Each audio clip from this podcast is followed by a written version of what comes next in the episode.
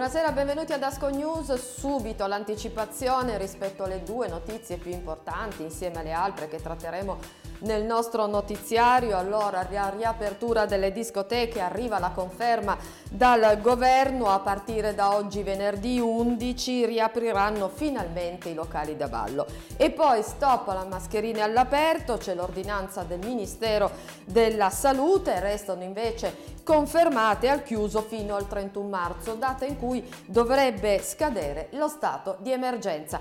Ma nel sommario vediamo di più. In sommario, riapertura discoteca, arriva la conferma dal governo. Stop alle mascherine all'aperto, l'ordinanza del Ministero della Salute. Dal 15 febbraio Green Pass rafforzato per lavoratori over 50. Infine bonus edilizi, ripensare la scelta di limitare la cedibilità del credito in una sola volta. Buonasera, benvenuti ad Ascom News. Allora, non essendo stata prorogata l'ordinanza del 31 gennaio che abbiamo ricordato nel sommario e nell'anticipazione, cessa la sospensione delle attività che si svolgono in sala da ballo, discoteche e locali assimilati. A partire da oggi, venerdì 11 febbraio quindi riapriranno finalmente i locali da ballo. Dopo l'incontro avvenuto l'8 febbraio scorso fra il ministro della salute Roberto Speranza e il sindacato italiano dei locali da ballo arriva la conferma della riapertura delle discoteche a partire da venerdì 11 febbraio prossimo. Una grande notizia, commentato il portavoce nazionale del SILB FIPE Gianni Indino, che aggiunge il ministro della salute Roberto Speranza ha mostrato attenzione alle nostre istanze, ora bisogna eh, ripristinare anche le capienze al momento ancora al 50% al chiuso. Un ritorno sicuramente sofferto, quello delle discoteche, sono infatti molte quelle che non riapriranno.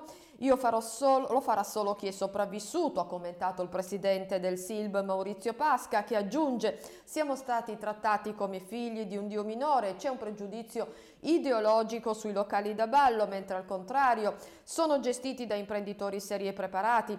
I locali sono luoghi sicuri e noi siamo in grado di gestire il divertimento in totale sicurezza. Il sindacato ha anche pubblicato sulle proprie pagine social un video in cui vengono chiarite le norme da rispettare, un'iniziativa per ridare fiducia al settore prima della ripartenza.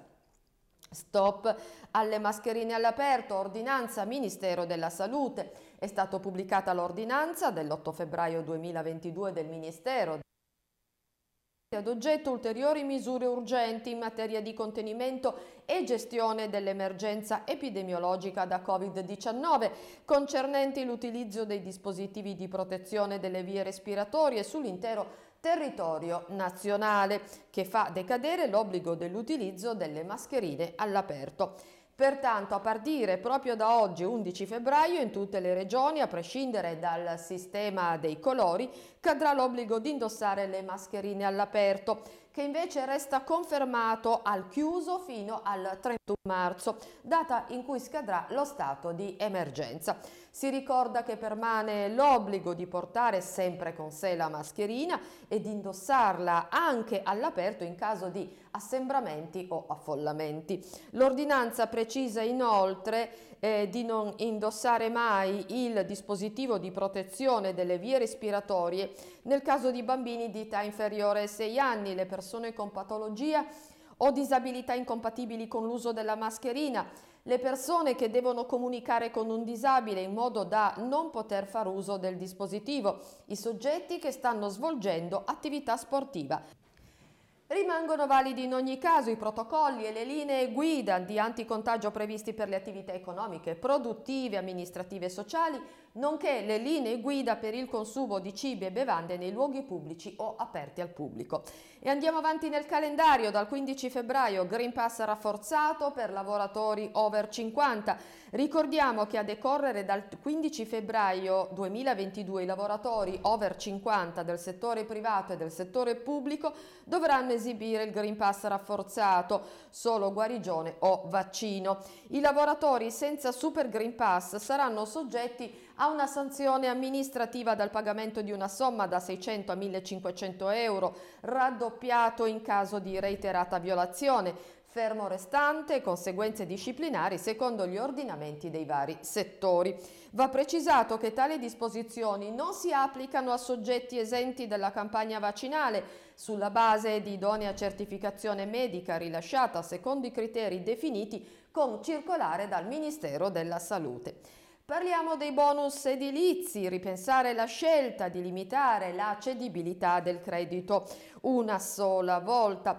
Le recenti modifiche introdotte dal decreto Sostegni Ter alla disciplina della cessione del credito d'imposta in relazione a bonus edilizi e al super bonus del 110 finalizzate a contrastare fenomeni fraudolenti necessitano di un ripensamento, quantomeno di una ragionevole rimodulazione.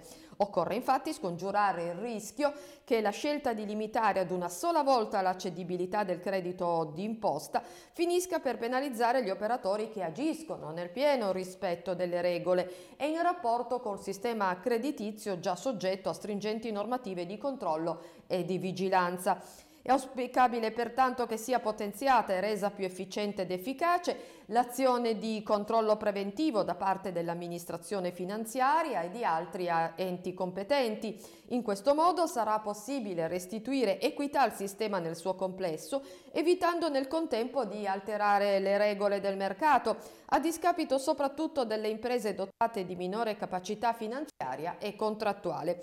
Nel frattempo è stato aggiornato il canale per la trasmissione delle comunicazioni delle opzioni di cessione o sconto in fatture relative al bonus edilizio.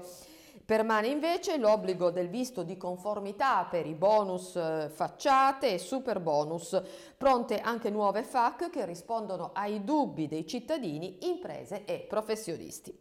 E il caro energia spaventa sempre più le imprese, lo spettro del caro energia continua a fare letteralmente paura alle imprese del commercio, della ricettività, della ristorazione che nel 2022, nonostante le misure di contenimento già adottate dal governo, dovranno sostenere un aumento della bolletta energetica con una spesa complessiva per gas ed elettricità che passerà da 11,3 miliardi di euro del 2021 a 19,9 miliardi e circa più 76%.